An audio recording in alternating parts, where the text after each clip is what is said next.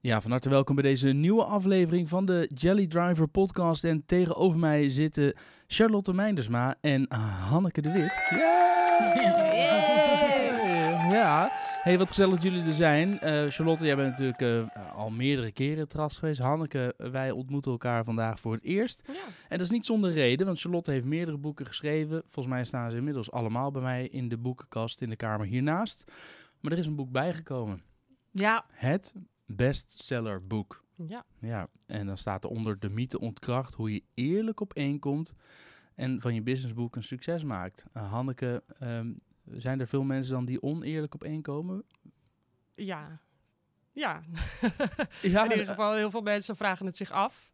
En je weet het natuurlijk nooit precies. Wat vragen ze zich af? Of nou, degene die opeen staat wel... Ik begeleid klanten om bij het maken van hun boek. Dus ik doe de redactie en het ontwerp. En heel veel klanten vragen dan van... Ja, maar kan ik niet ook bijvoorbeeld zelf mijn boeken kopen bij Managementboek? Want dat doen anderen toch ook? En, is dat zo?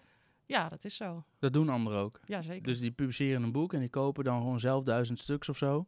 Ja, via Managementboek. Dat is wel een flinke investering, maar... Ja, ik kan me voorstellen dat je dan heel snel opeen staat. Ja. Ja. En wat minder ook, hoor. Met minder ook. Precies, hoeveel boeken moet je bij jezelf kopen om opeen te komen, Charlotte? Afhankelijk van het moment waarop je dat doet en hoeveel boeken er dan net nieuw uit zijn, moet je daar met 400 ook al kunnen komen. Dus als ik 400 boeken van mezelf bestel, 8000 euro uitgeef, uitgaande van, dan sta ik op nummer 1. Ja, krijg je natuurlijk wel nog 25% auteurskorting, dus dan kost het je iets minder geld. Ja, maar dat is toch eigenlijk top? Ja. Want dan geef ik een boek uit en dan sta ik meteen op 1. En dan kan ik bij de herdruk aangeven nummer 1 managementboek.nl. Ja, precies. Stickertje erop. Ja, ja. Gas. Ja. Ja. Wat is het probleem? Ja, waarom zitten we hier? Ja. Dan gaan we weer. Ja, goed. Maar zonder dolle. Kijk, ik snap namelijk, als je de auteurspet opzet, dat het marketingtechnisch natuurlijk super interessant is om op nummer 1 te staan in managementboek.nl en te kunnen zeggen dat je nummer 1 bent geweest op managementboek.nl. Maar jullie hebben daar toch bezwaar tegen, dat deze praktijken... Nou, als je dat wil doen, dan moet je dat doen, denk ik. Hè? Als je dat zelf echt heel graag zo wil en je daar geen gewetensbezwaren tegen hebt, dan moet je dat vooral doen. Okay. Maar ik denk dat... Maar jij hebt er wel gewetensbezwaren tegen? Ik heb daar wel gewetensbezwaren, ja. Anders had mijn vorige boek wel op ingestaan. Ik kwam maar tot 2. En heb je geen seconde gedacht van, fuck it, ik koop er 100 en dan pak ik net even die 1 positie? Ja, natuurlijk is dat wel door mijn hoofd gegaan. Ja. Even een doosje terugkopen. Ja, en heb je niet gedaan. Nee. Sterker nog, toen is het idee voor dit boek ontstaan? Bij die frustratie? Of waarom hebben jullie dit boek geschreven uiteindelijk? Nou, Hanneke. Ik stond voor de brug. En ik dacht ineens... Weet je wat we zouden moeten doen? Dus ja, toen kon ik weer doorrijden en ik kwam thuis. Dus ik heb Charlotte geappt van, weet je wat wij moeten doen? We gaan een boek schrijven over... Wat had ik toen? Hadden we een onderwerp gelijk? Ja, volgens mij hadden we nog niet heel duidelijk, maar wel van, we gaan een boek schrijven. We gaan zorgen dat hij op 1 komt. En... Ja, het was volgens mij zoiets als, we gaan een dun boekje schrijven, maar wel een goed boek. Ja. En dan zorgen dat hij op 1 komt. En desnoods kopen we het dus zelf in. Precies. Om vervolgens dus aan iedereen te kunnen vertellen, kijk, hij stond op 1, maar we hebben hem ook zelf ingekocht. Ja. Ja, dus je dacht, we gaan dat doen. We gaan bewijzen dat dat zo werkt. Ja. Gaan jullie dat ook bewijzen? Nu? Nou ja, of het zelf, we hopen eigenlijk dat we het niet zelf hoeven in te kopen. Nee, precies. Ja. Maar stel dat er een punt komt dat je weer op 2 komt. Dan ga je nu dit boek zelf inkopen om te zorgen dat je op nummer 1 komt. En om daarmee de theorie in het boek aan te tonen. Dat staat ook in het boek. Ja, dat je dat gaat doen. Let maar op, deze komt sowieso op 1. Of organisch. Eigenlijk wel de bedoeling. Hey, wat vindt Managementboek hiervan, dat jullie dit boek geschreven hebben? Ze hebben de inhoud nog niet gelezen. Als we hier vertrekken, rijden we naar Managementboek en gaan we daar de dozen zelf afleveren. Ja. Ze hebben wel gevraagd, zijn er dingen die we moeten weten over Managementboek die erin staat? Dan heb ik wel, er zit een hoofdstukje in met de 7 mythes, of de 7 trucs om op 1 bij Managementboek te komen. En daar heb ik wel ook gewoon van verteld, dit zijn de 7 trucs die daarin staan, waaronder je kunt het zelf inkopen. Ja, en wat was de reactie? Geen. Oké. Ze weten ook, zij zien natuurlijk zelf precies hoe het in wordt gekocht. Hmm. En dat er ook auteurs zijn die het naar hun eigen huisadres laten sturen en het niet naar een ander adres laten sturen. Ja. Maar je merkt ook dat zij daar het ook wel tof vinden als een auteur op één komt door heel veel losse verkopen en ja, niet door de grote aantallen. Ja, dat lijkt me ook. En dat is ook als auteur zijn natuurlijk het allermooiste als je gewoon... Hè, dus het is enerzijds ook een beetje vals spelen natuurlijk door het zelf in te kopen. Ja. Zie je het ook zo, Hanneke? Tuurlijk is het vals spelen. Want dat is ook wat we eigenlijk in het boek zeggen. Eigenlijk zegt die nummer 1 niet per se iets. Dat is wel, het staat leuk. Maar zeker als je ze zelf hebt gekocht, ben je er dan heel trots op. Ja, maar ik heb ooit een marketingprofessor voor een volle collegezaal horen zeggen...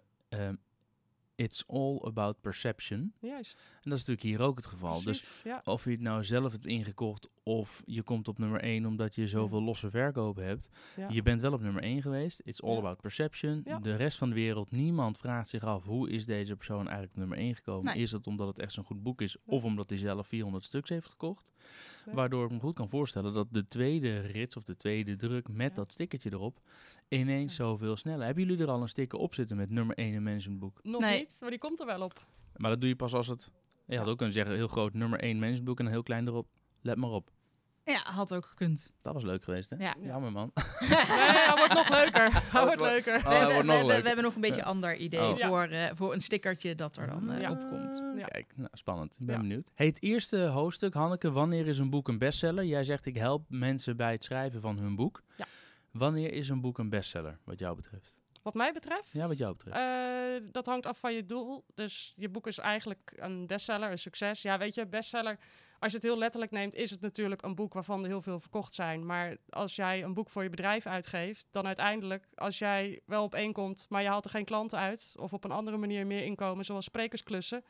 dan heb je je doel natuurlijk niet bereikt. Dus het gaat erom, wat is je doel? En als jij een zakelijk boek uitgeeft om bijvoorbeeld heel veel spreekklussen te krijgen... dan is jouw boek dus een succes als je die daadwerkelijk krijgt. Ja, precies. Jij zegt, er is een verschil tussen een succesvol boek en een bestseller. En wij gooien dat eigenlijk een beetje op één hoop. Wij noemen een succesvol boek eigenlijk ook een bestseller. Ja. Ja. Want als je er dus veel zelf hebt ingekocht... dan was het misschien heel strikt genomen... zou je kunnen zeggen, het is een bestseller, want we hebben er 400... Ja, maar was het dan succesvol... Ja, misschien dus nog niet, want dan heb je er misschien je klanten nog niet uitgehaald. Nee, misschien nog niet, want jij noemde, Hanneke, ook sprekers. Hè? Als je nou een spreker bent en je geeft een boek uit om meer sprekersopdrachten te krijgen. Ja. Dat werkt natuurlijk ook zo. Er zijn ook heel veel sprekers, weet ik, die zeker, ik weet niet of dat nog gebeurt, maar ik kan me helemaal voorstellen, zeggen, nou weet je wat, mijn sprekersfee is dit. Ja. Maar als je nou 100 boeken koopt, dan komt dat ongeveer op hetzelfde neer. Ja. En dan heb je meteen een leuke weggever voor je doelgroep en dan kom ik spreken. Ja, en als ze dan 4 van dat soort lezingen geven, dan sta je op nummer 1. Ja, nou dat is dus gebeurt nog steeds. Dat werkt nog steeds, maar dat zal voor jou, Charlotte, denk ik niet... misschien een leuke vraag, hoeveel extra sprekersopdrachten, denk je, heb jij gekregen door je boeken? Mensen zeggen het niet zo letterlijk, maar ik kan het natuurlijk soms wel aan... een paar. Een paar. Want ik weet wel Martijn Arets, hè, een inmiddels bevriende ondernemer... Nou, die heeft volgens mij, maar ook een Sydney Brouwer, een Jan van Zetten, een Jos Burgers. Er zijn natuurlijk die voorbeelden te over die echt heel veel extra... die worden gezien als een autoriteit omdat ze een boek hebben geschreven. Ja, precies. Nee, maar mijn onderwerp is natuurlijk over het algemeen te saai. Dus ik word meer geboekt op het onderwerp en niet op... Totdat jij het komt vertellen. De boeken zijn ook minder entertaining. Zo werkt dat een beetje. Dus dus ik heb wel, zoals Echt Ondernemen, mijn boek van vorig jaar. Maar het lastige is natuurlijk dat daar een beetje COVID bij zit. Maar ik heb nu wel weer een aanvraag lopen. Goh, wil je niet wat komen vertellen over ondernemen? Ja, oké, maar dat klinkt als op één hand te tellen. Ja, er zijn ook sprekers die juist echt vol gas gaan, omdat ze die... Maar jij zegt, maar dat ligt meer aan het onderwerp. Ja, want dat zijn onderwerpen die breder zijn, algemener zijn, die veel meer entertaining zijn. Dus die je ook makkelijker op een evenement kunt neerzetten om toch inspirerend te zijn. Als we het hebben over een Sydney Brouwer en Jos Burgers, die klantgerichtheid. Ja. Dat is voor bijna iedereen voor bijna iedereen relevant. Ja, want een bestseller schrijver, wanneer is je boek een bestseller? Maar ook geld verdienen aan je boek is een van de hoofdstukken in het bestsellerboek. Ja. Geld verdienen aan je boek. Hoeveel verdien je nou aan de verkoop van je boeken zelf? Pak even een gangbare prijs, 20, €25.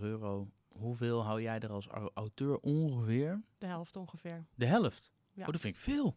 Als je het zelf uitgeeft. Niet via een uitgever. Okay. Bij een uitgever is 10%. Ja. Oh, wauw. Zo zo'n heel groot verschil. €2, €2,5 per boek. Ja. Maar als je het zelf uitgeeft... Ja. Maar hoe doe je dat? Zelf een boek uitgeven? Want ik zag gisteren of eergisteren op Instagram... zag ik een vrachtwagen voorrijden met pallets vol met boeken van jullie. Ja.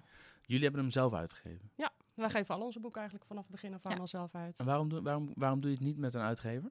Nou, ik zal vertellen, mijn eerste boek, dat was een invulboek. Helemaal niet iets zakelijks of zo, maar ik geef hem nog steeds uit. Daar is nu de 4e druk van. Dat boek was €34,95 vanaf het begin en nog steeds. En daaraan hou ik zo'n €25 over per boek. Keer 4000. En het is echt een nicheboek. Maar als ik dat via een uitgever had gedaan... ja, waarschijnlijk hadden ze het niet eens uitgegeven. Want 1 op de 10 baby's wordt er vroeg geboren. Dus dat is sowieso een hele kleine doelgroep. Die bereik je nog niet volledig natuurlijk. Dus een uitgever steekt daar geen tijd en moeite in. En ik dacht, ik ga het gewoon proberen. Ik was trouwens van plan om maar 40 boekjes te laten maken. Maar vervolgens was er zoveel vraag naar dat ik gewoon gelijk 1000 heb laten drukken. Nou ja, en elke 2 jaar heb ik er weer 1000 nieuwe nodig.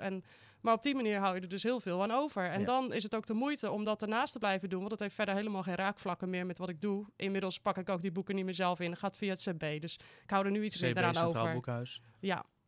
Heette vroeger Centraal Boekhuis. Tegenwoordig heet het echt alleen CB, omdat ze van alles aan distributie doen. Okay, ook dus kleding en zo. Oké, maar je kan dus daar warehousing, dus jij geeft ze uit, die vrachtwagen die komt bij jullie. Ja. Je levert ze bij CB af, daar staan ze in de schap. En wat rekenen zij dan voor die handling en de opslag? Ongeveer, want ik snap dat weer... 1,36 voor de uitslag en... Uitslag, help dus even. Voor het verzenden naar de boekhandels. Ja. Het hangt er een beetje vanaf als je een kleine uitgever bent en je slaat niet alles bij CB op, maar er zijn 100 stuks per titel. Dan betaal je geloof ik €40 per maand. En dan is het inderdaad iets van 1,36 of 1,39. Ja, de prijs loopt natuurlijk op per boek dat verzonden wordt. En dat is het geloof ik, hè? Ja, ik zit even te denken. Want volgens mij voor de inslag, dus als zij jouw boeken aannemen, als je onder een bepaald aantal zit, betaal je daar niet voor. Dat zit dan in die €40. Maar ik neem aan dat ze gewoon... Ze zullen een deel rekenen voor de opslag, want je neemt gewoon... dat zit in die €40. Ja. Dit is echt voor de hele kleine uitgevers. Compact noemen ze dit. €40 is dat, sorry, nog een keer? Dat is dan €40 per maand. Per maand. Ja. En dan mag je per titel maximaal 100 exemplaren neerleggen. En als het nou keihard gaat en dan gaan er meer dan 100 per maand uit. Dan sta je dus elke week doosjes naar CB te versturen. Nee hoor, je kan ook een pallet aanleveren en betaal je €20 eenmalig. Dus je kan wel een hogere voorraad, maar dan betaal je gewoon... Ja, maar jij zei, ik moet bestel elke keer 1000 boeken en die staan alle 1000 dan daar. Nee hoor, die hebben wij zelf staan en deze boeken gaan niet zo hard. Maar die ruimte moet je dan wel hebben dus? Ja. Ja, maar die moet je ook dan behuren. Ja, natuurlijk, dus stond mijn halve kantoor vol. Ja.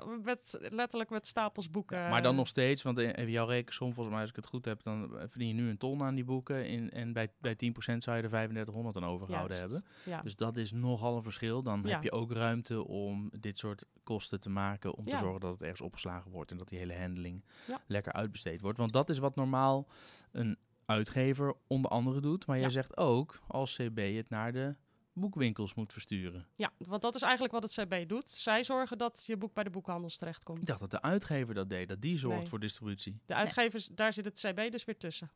Maar wat doet die uitgever dan? Die regelt de ontwerper en de redactie. En ze hebben zelf natuurlijk mensen die verstand hebben van wanneer is een boek succesvol of heeft het de potentie om succesvol te zijn. En dat is wat de uitgever doet. Die begeleidt de schrijvers en die zorgt dat dat boek opgemaakt wordt en ontworpen wordt. En dus dat is eigenlijk het werk wat ik doe. Alleen ik doe het zonder uitgever. Ja, precies. Maar jij bent eigenlijk... Want jij zegt, ik help bedrijven bij het uitgeven van hun eigen... Eigenlijk ben jij... Ik doe hetzelfde als de uitgever, maar het distribueren, dat doen ze zelf. En de promotie. Ja. Ja. Het enige wat een uitgever natuurlijk nog wat doet, is wat een beetje administratie van ISBN aanvragen, je prijs melden bij het commissariaat voor de media. Ze hebben contacten met boekhandels, hè, dus ze kunnen op die manier wel boekhandels beter stimuleren om te zeggen, nou, koop dit boek maar in. Ja. En eventueel zorgen ze voor nog wat persaandacht en een persbericht en dat soort zaken. Dus dat doen zij wel. Maar dat doen jullie nu dus allemaal zelf? Ja. Maar alleen, weet je, sommige boeken lopen natuurlijk beter via boekhandels dan andere. Dus bijvoorbeeld nu, het bestsellerboek is zo erg niche. Ja, dat komt natuurlijk nooit bij een Bruna te liggen. De kans dat in een gewone andere fysieke boekhandel terechtkomt, is ook relatief klein dat zij dat interessant vinden om te verkopen. Het is niet zo'n boek dat op stapel ligt. Dus dan hebben die contacten met die boekhandels ook eigenlijk niet nodig. Dus ik denk dat ook als je zegt, ik wil een keuze maken in, ga ik het zelf doen of via een uitgever doen. Dat je veel meer denkt, wat is nou het onderwerp? Hoe populair kan dit boek worden? Is het iets dat bij een boekhandel geschikt zou zijn om daar op stapel te komen liggen? Ja, dan heb je daar wat aan om met een uitgever contact te hebben die al die goede contacten al heeft met de boekhandels. Ja, maar je noemde wel een paar dingen op die geregeld moeten worden, zoals het aanvragen van een ISBN-nummer. Dat kan je dus zelf gewoon aanvragen. Ja. Dat is ook verstandig zelfs om te doen, toch? Ja, dat moet ik las iets doen op jullie socials over EAN-codes. Vertel het is een EAN-code. Ja, het is een productcode. Ja. Dus daardoor kan het ingescand worden. Dus ook als Bol.com het wil verkopen of zo bijvoorbeeld. Gewoon dat het geregistreerd kan worden. Voor CB is het een verplichting dat je een streepjescode hebt. Dus je maakt ook met je ISBN die streepjescode. Ja, dat is niet helemaal waar. Alleen als je hem niet hebt, dan maken zij een sticker en die plakken ze op je boek. Vet lelijk. Dan krijg je dus nog een streepjescode en alsnog een code. En precies. Dus zij willen per se dat een streepjescode. Maar daar betaal je dan weer wat extra voor. Maar dat ontwerpen dan, wie doet dat in jullie geval? Want jij. Ja. De cover, alles, opmaak. Alles, promotie. Dat is ook hoe wij elkaar kennen. Ja. Hanneke heeft al mijn andere boeken opgemaakt. Ja. En wat reken je dan daarvoor? Is even ballpark. Want ik snap helemaal het ontwerp van een boek met alles eromheen? Ja, maar gewoon een indicatie. Het mag ook een range zijn, want ik snap echt wel dat dat te maken heeft met 4000 momenteel nog. Die prijs gaat binnenkort omhoog. Spelen om omhoog te gaan. Ja, dat is het bestsellerboek straks. Iedereen die wil natuurlijk bij jou. Dus dat gaat omhoog. Maar ongeveer, zeg even rond €4.000. Ja, 3-4, zoiets. 3-4 en dan ontwerp je het hele boek. Ja. Dus ook het binnenwerk, alles, ja. En redactie dan? Doe ik ook. Jij redigeert hem helemaal? Ja. Dat zit niet in die 4? Nee. En doe je dat zelf? Heb je een heel team met redacteurs? Nee, dat doe ik zelf. Je gaat echt zelf, akker je helemaal. Dus al die mensen... Ja, voor dit boek? Of want jij zegt, ik help ondernemers. Stel, ik ben ondernemer, ik wil een boek schrijven. Dan kom ik bij jou. Ja, dan ben jij het team. Ja. Jij doet de redactie en de opmaak. Ja. En in totaal kost me dat tussen rond de 4500. Wat, het verschilt een beetje, maar zo ongeveer.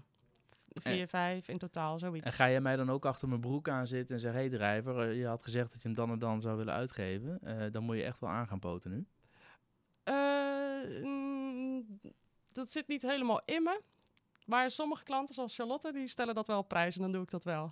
Ja, precies. Dus als het gevraagd wordt, dan kan het. Ja, zeker. En je hebt dus ook het redigeren en het opmaken van al Charlotte haar boeken tot nu toe gedaan. Ja. En kies je er dan voor, Charlotte, om hem nog wel ook door anderen te laten proeflezen? Heb ik wel eens gedaan. Maar het lastige is dat heel veel mensen of alsnog redacteur gaan spelen, zeg maar. Ja. Dus maar het ligt nu ook bij de redactie, of het gaat nog naar de redactie. Dus het heeft niet zoveel zin, want het gaat nu om de inhoud. Of dat ze gewoon heel erg een mening hebben over het boek. En dat ze zeggen, dit zie ik niet in mijn eigen praktijk. Of Dus dat is leuk, maar het is denk ik eerder leuk voor je marketing... dan dat het altijd je boek per se beter maakt. Ja, want hoe hebben jullie de marketing van dit boek bijvoorbeeld aangepakt? Want uiteindelijk willen jullie dat het op nummer 1 komt. Ik snap ook dat er in je boek van alles staat met tips over hoe je dat kunt aanpakken. En dat brengen jullie nu zelf ook in de praktijk om te zorgen dat dit boek succesvol of een bestseller wordt. Wat heb je dan in dit boek nu, noem eens wat voorbeelden van dingen die je in de marketing hebt gedaan om dit boek bij mensen onder de aandacht te brengen? Ja, om te beginnen vanaf het allereerste moment alles laten zien, hè? Op social media. Ja. Nou, we hebben een e-maillijst opgezet, specifiek voor dit boek. Zodat je daar ook andere mensen niet mee hoeft lastig te vallen, zeg maar. Dat niet mijn gewone klanten, maar continu wat over dit boek horen. Maar iedereen die dat wel heel leuk vindt om heel specifiek te volgen, dat kan doen. Ik moet wel zeggen dat jouw andere boeken wel heel erg tegenspreken als jij nu gewoon je hele lijst, alle adressen die je hebt, zou spammen met ik ga nu iets heel anders. Nee, maar het zit er soms natuurlijk wel in, hè? Dat ik wel wat heb gezegd over, ik ga ook een boek schrijven, wil je daar ook meer over weten? Hier kun je, dus dat is een klein berichtje, zit er dan wel in. Ja. Maar inderdaad, zomaar spammen had sowieso inderdaad niet gekund. Dat is helemaal waar. Het lastige is wel dat we dit eigenlijk uiteindelijk zo erg onder tijdsdruk hebben geschreven dat we in die zin wat te weinig tijd hadden voor goede marketing voor dit boek. Dus zoals wij het nu hebben aangepakt is niet helemaal zoals we het in het boek beschrijven. Zoals je dat ideaal gezien zou doen. Maar, we zijn wel... Bij de loodgieter thuis lekt altijd de kraan. Dus ja, precies. Zo ook bij jullie. Nou, ja, absoluut. Dus we zijn wel vroeg begonnen. Dus inderdaad veel delen. Wat we dus ook hebben gedaan is in eerste instantie ook al bijvoorbeeld gevraagd naar wat zou nou de titel moeten worden. Ja. Maar we zelf toen ook eigenlijk nog niet helemaal uit... En nou, de reacties die daarop binnenkwamen waren super wisselend. Dus dan hebben we het besloten om het maar te laten liggen. Die titel is er uiteindelijk gekomen omdat we het toch maar de hele tijd al het bestsellerboek aan het noemen waren. Ja. Want ja, je marketing moet ook een beetje doorlopen. Ja, eigenlijk is het gewoon de titel, hè? Is goed, hè? Ja, oké, dit wordt de titel. Wie heeft hem bedacht? Nou, dit is dus zo ontstaan. Ja. Hij is niet ingezonden door een van de... Nee, wij zijn het zelf zo gaan noemen. Ja, ja, dus we zijn het beschrijvend zo gaan noemen bedacht, eigenlijk. Volgens mij. Ja. Ja, meer beschrijvend, ja. Ik weet nog wel dat jij hem op een gegeven moment zo ging noemen op social media, dat ik dacht, oh. Maar ja, maar it grows on you of zo. Ik wende eraan. En ja, na een tijdje was ik volgens mij zelfs degene die zei, maar weet je, ik denk dat dit hem gewoon moet blijven. Ja, dat dit klopt. Hem wordt. Ja. Wat we wel hebben gedaan is dat we met het boekontwerp, en Hanneke had natuurlijk al wat ideeën en zo. En dat we eigenlijk dachten dat we er al uit waren. En je weet dat het lekker werkt voor de engagement als je mensen nog even laat kiezen. Ja. Maar Hanneke zei, ja, maar we zijn er toch al uit? Ik zo, maakt me niet uit.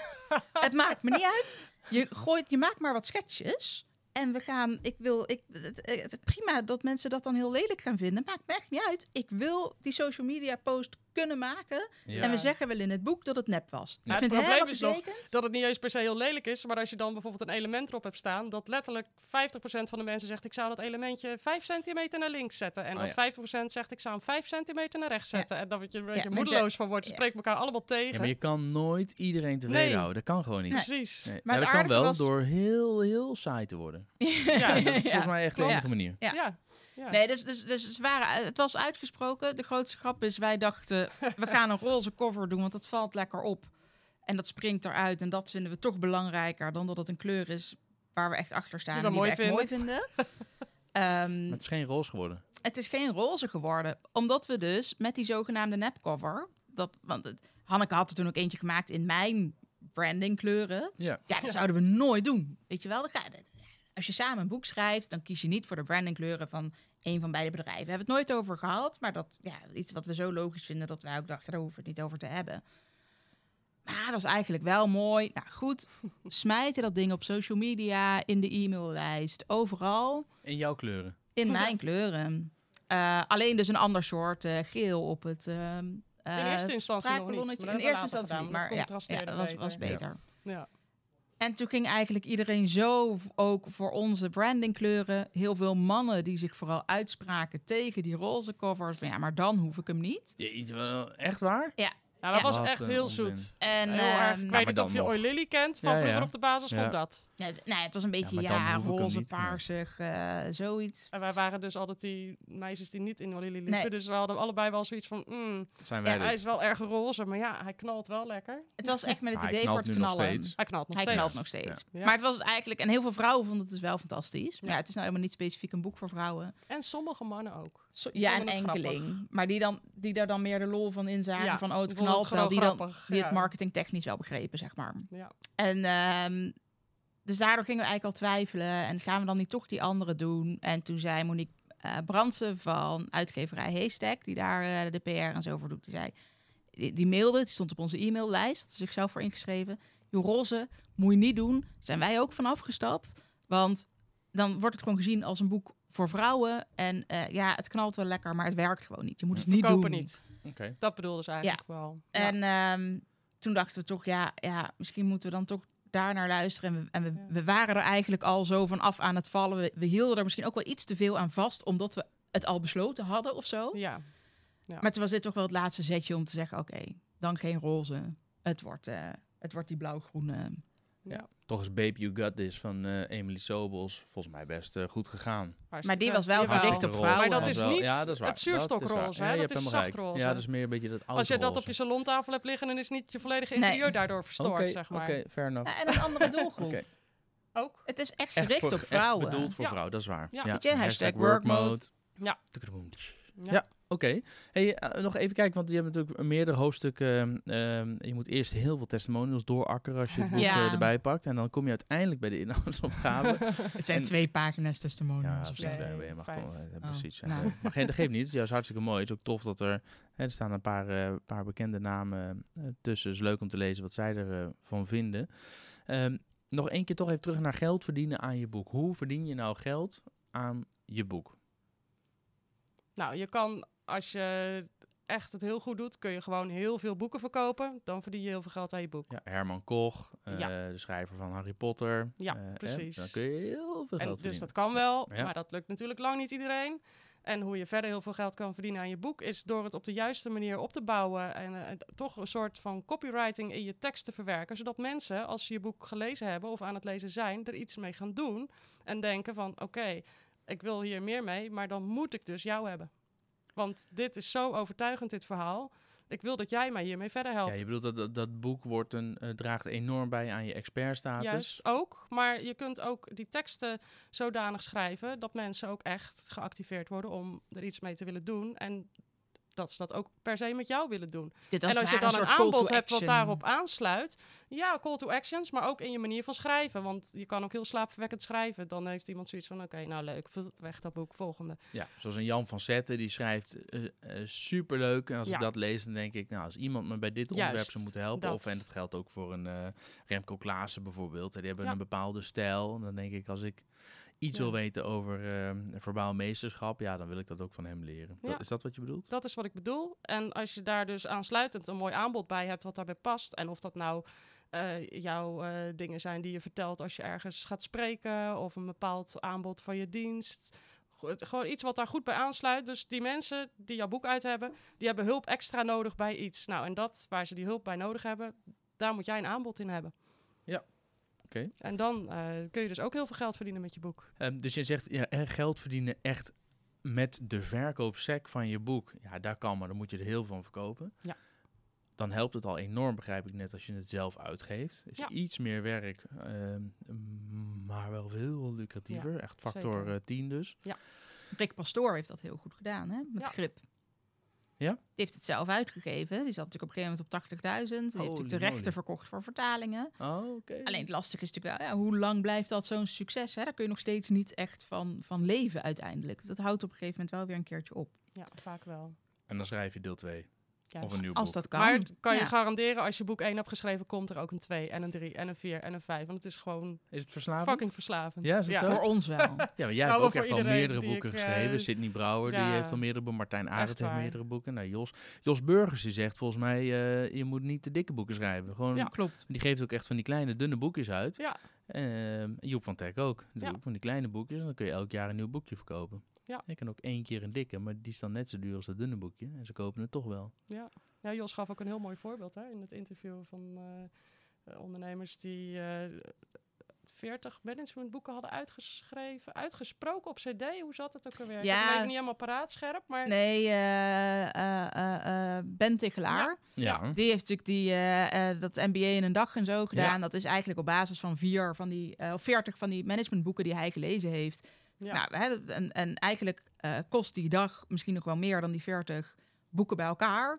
Maar mensen leren het liever in 1 dag door ergens naar te luisteren. Terwijl ze dat misschien uiteindelijk ook wel net zoveel tijd zou kosten dan dat ze die 40 boeken gaan lezen. En het eigenaardige was dat hij voordat hij dat maakte, had hij oorspronkelijk iets met cd's gedaan wat hij verkocht. Ja. En dat kocht dus ook niemand. Omdat mensen het gewoon... Ze willen meegenomen worden. Ja.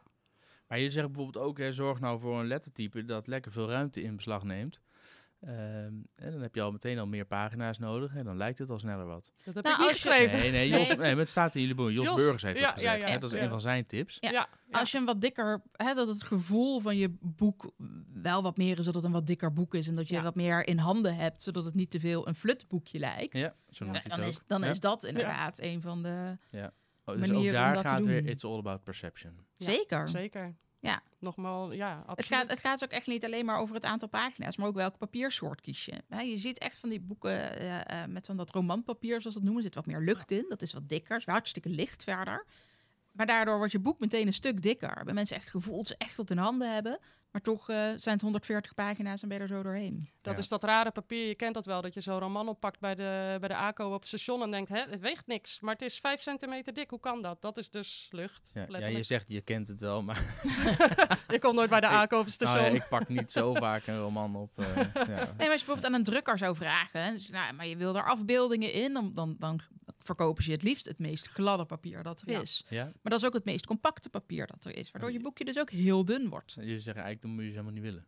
Nou nee, je moet daarover nadenken en daar een keuze in maken. Ja. Hanneke die schudt echt volle bak nee. Ik ben natuurlijk uiteindelijk meer van de marketing van zo'n boek en meer het keuzes maken op hoe ziet het er nou uit en wat verkoopt het beste.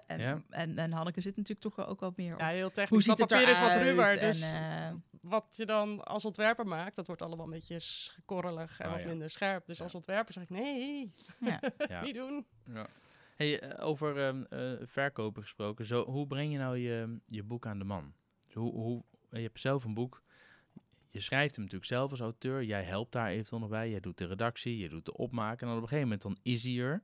Ja. Dan ga je hem bestellen, dan komt net als bij jullie van de week die vrachtwagen voorrijden en dan, Charlotte, dan pak je sleutelbos en dan rits je die tape eraf en dan heb je hem voor het eerst in je handen en dan is dat elke keer weer een magisch moment, begrijp ik uit jouw Insta. Ja, je eigen boek is toch gaaf. Ja, maar dan staat hij nog op dat moment op een pallet in een doos bij jou in je kantoor of in je huiskamer.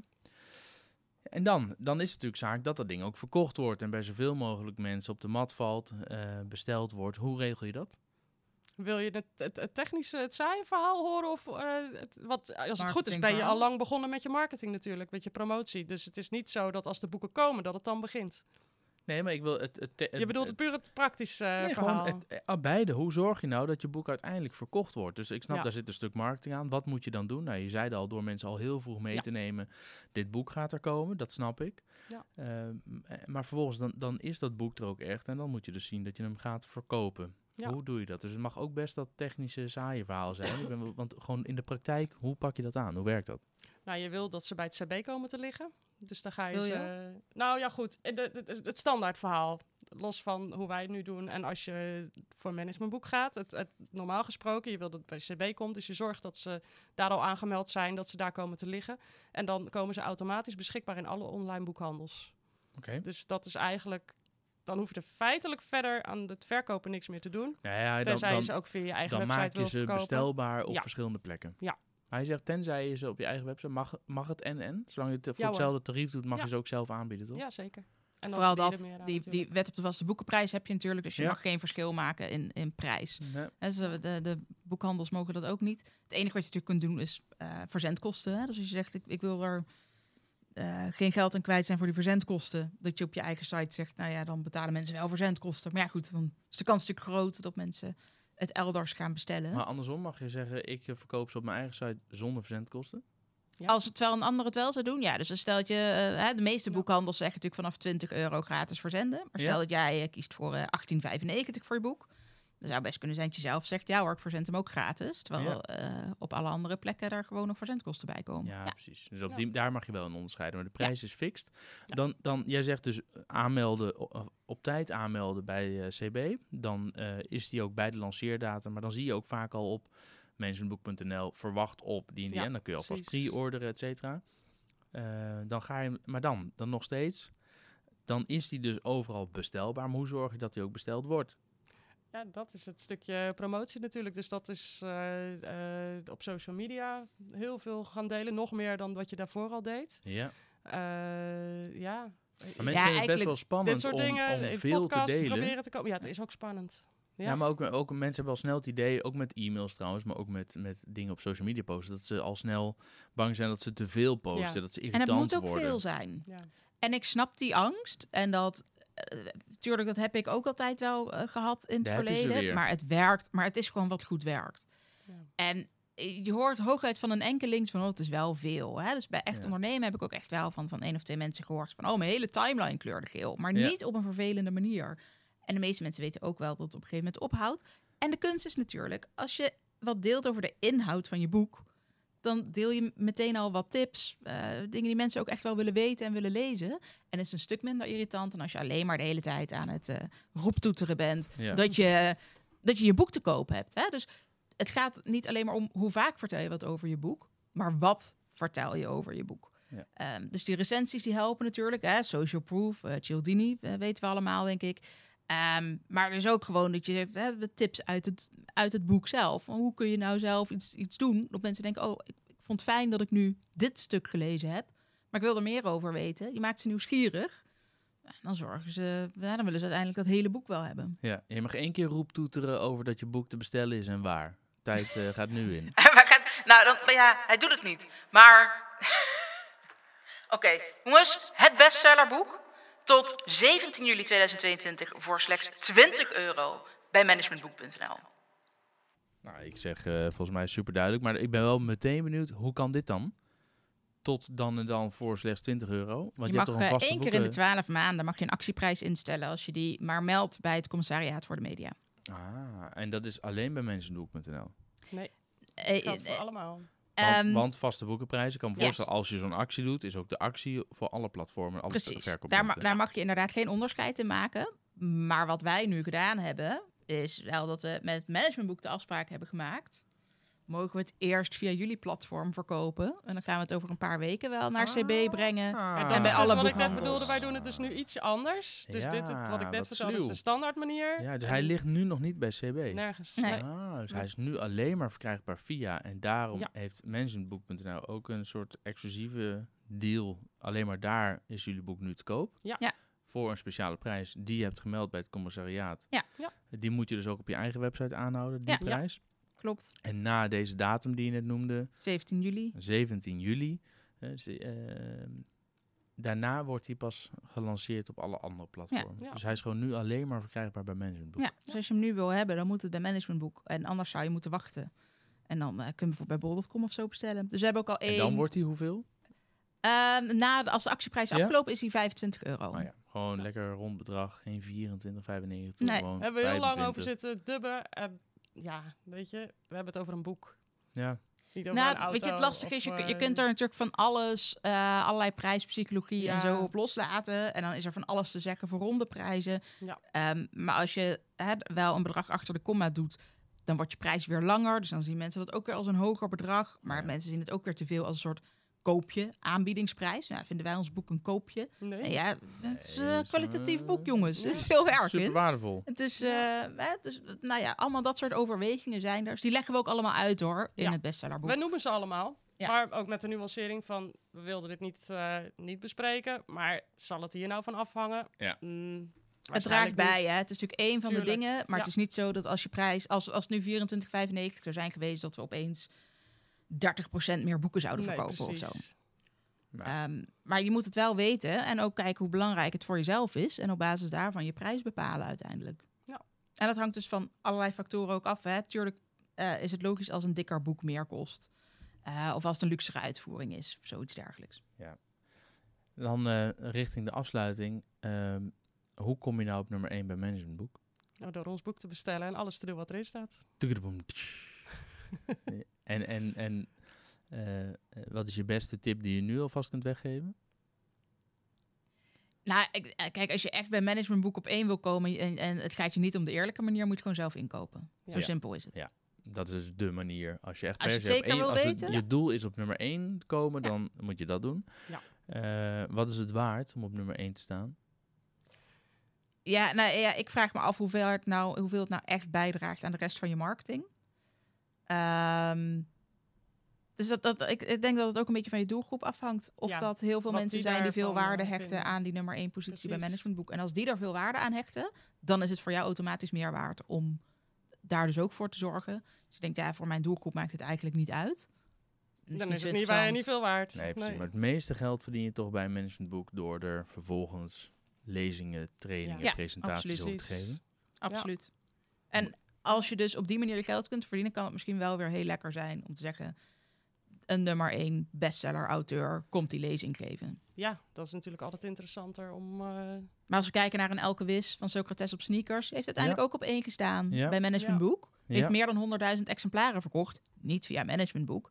Voor haar boek zou het niks uitmaken...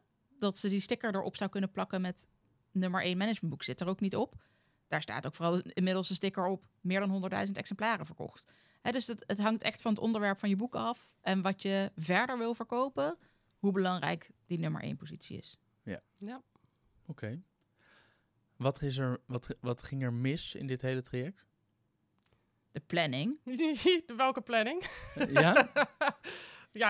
Het idee ontstond in februari en toen appte Hanneke me en we zijn het gewoon gaan doen. Wacht even, het idee ontstond in februari? Het was echt letterlijk, ik stond voor de brug te wachten, de brug ging omlaag, 5 minuten later was ik thuis, ik appte Charlotte, we gaan dit en dat doen, wij gaan samen een boek schrijven, ik verhaaltje erachteraan. En Charlotte zei, top, ik doe mee. En toen, een paar maanden later, zeiden we tegen elkaar... Heb jij eigenlijk wel tijd deze week? Nee, ik heb onwijs druk. Ja, ik ook. We zijn wel een soort van meteen begonnen. We waren op zich wel een soort van meteen begonnen en een outline gemaakt en dat soort dingen. Maar op een gegeven moment... Ja, je klanten moeten met klanten. En toen bleef het al gewoon zo onderling een beetje stil. Ja. En op een gegeven moment, oké, maar als we dit willen gaan doen en we willen het wel nog een soort van voor de zomer gedaan krijgen, dan moeten we wel nu aan de bak. Betekent dat het boek eigenlijk in april, begin mei, dat de tekst af moet zijn. Want dan moet het nog naar de redactie. Want we hebben nu wel een tweede redacteur mee laten lezen. En dan moet het nog opgemaakt. Dan moet het nog naar die drukker. De drukker doet er 3-4 weken over om het te drukken. En ook voor de drukker die ik ervoor inschakel, die is nog relatief snel. Anderen zijn door al die papiertekorten en zo doen er soms langer over. En je hebt een vaste afspraak met die drukker nu. En daar kun je ook niet meer onderuit vanwege dat gedoe met papier bijvoorbeeld. Je moet zorgen dat hij dan gewoon dat boek heeft. Ze moesten wel. Ja, dus uiteindelijk hebben we het grootste deel van het boek geschreven in april en mei van dit jaar. 's Nachts. Nee, maar wel non-stop. Ook deels 's nachts. Ja. En de opmaak heb ik echt nog nooit zo snel gedaan. Meer dan 5 keer zo snel als meestal... Dus eigenlijk is dit gewoon een template op Canva. En daar heb je nu... Nee, absoluut niet. Dat is juist het hele rare. Nee, ik zei wel tegen Charlotte, ja, maar niet allemaal ingewikkelde dingen, want ik moet het heel snel kunnen doen. Maar uiteindelijk zit alles erin wat we erin wilden hebben. En dat was juist het eigenaardige, dat het echt in een paar dagen, dat ik dacht, nou, maar hij ligt er. Hey, hij is klaar. We waren zelfs een paar dagen eerder klaar dan dat hij naar de drukker moest. Ja. Dat is grappig. Dus wat ging er mis? De planning. De planning, die was er niet. Anders had het boek er ook een maand eerder kunnen zijn. Zeg maar. Ja. Plus, als je het hebt over wanneer is je boek een succes en wat is ons doel. We hadden ook geen heel duidelijke doelstelling erbij of zo. We vonden het gewoon leuk en we gingen er gewoon voor. En toen dachten we later van, verdienmodelletje of zo. Ja. Dat is wel grappig, want jij helpt ondernemers bij het doorlopen van zo'n traject als dit. Ja, dit was gewoon een enthousiaste opwelling van ons allebei. Hebben we gewoon ons ingestort en helemaal verder nergens over nagedacht. En bij haar sluit het natuurlijk nog wel lekker aan. Hè? Ze doet alles rondom zo'n boek. En dan kun je tegen mensen zeggen, joh, je moet ook nog wat met die boekpromotie en zorgen dat het goed verkoopt en dat het een succes wordt. Hier, lees ook dit boek maar. Ja. Maar ik ben toch voornamelijk jurist. Dus natuurlijk leg ik ook wel wat juridische zaken uit in het boek over die wet op de vaste boekenprijs. Wat mag er nou met marketing wel en niet? Waar liggen die grenzen? Maar het is wel een wat minder logisch verhaal dat ik uit dit boek per se veel klanten ga halen. Ja. Tenzij we er echt heel veel gaan verkopen. Ja. Nou, ik gun het jullie van harte, dames. Plus, jij vergeet wat, want jij hebt ook wel degelijk cursussen aanbod over je boek vermarkten en hoe je dat doet. Ja. Dus het is niet helemaal waar wat ze zegt. Alleen dat ik is niet top of mind, dus dat ben je even vergeten. Ja. Ik heb er inderdaad wel cursussen voor, bijvoorbeeld de 2, maar dat is, Oké. Nou, dankjewel dat jullie hier vlak voor de officiële lancering, want jullie gaan dus zo dadelijk naar managementboek.nl om het daadwerkelijk daar te overhandigen, dat jullie hier te gast wilden zijn in deze podcast om er het een en ander over te vertellen. Dus ik zeg, dames, dank jullie wel en heel veel succes met de verkoop. Hoop dat het binnen no time op nummer 1 staat. Charlotte Meindersma, leuk om jou weer te zien, want dat is ook al echt alweer een hele tijd geleden. En Hanneke de Wit, dankjewel. Succes. Dankjewel. Thanks.